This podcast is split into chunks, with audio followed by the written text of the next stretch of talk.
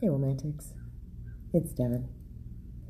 Were you ever so in love with someone that you couldn't imagine your life without them? And then suddenly your life was without them. But they still crossed your mind every now and then. And you're okay to reminisce. This piece is entitled I Think of You. And it's about one of the times that someone was around and now they're not. Sometimes I still think of you, even though we're apart. I remember the things you used to do. We're still together in my heart.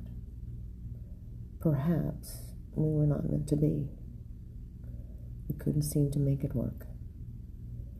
Maybe the differences between you and me were what caused all the hurt. I hope that you're happy now and things work out for you. I'll be okay.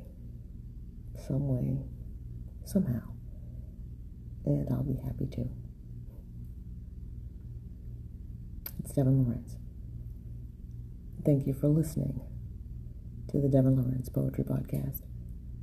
All content created and recorded by Devin Lawrence. Ciao.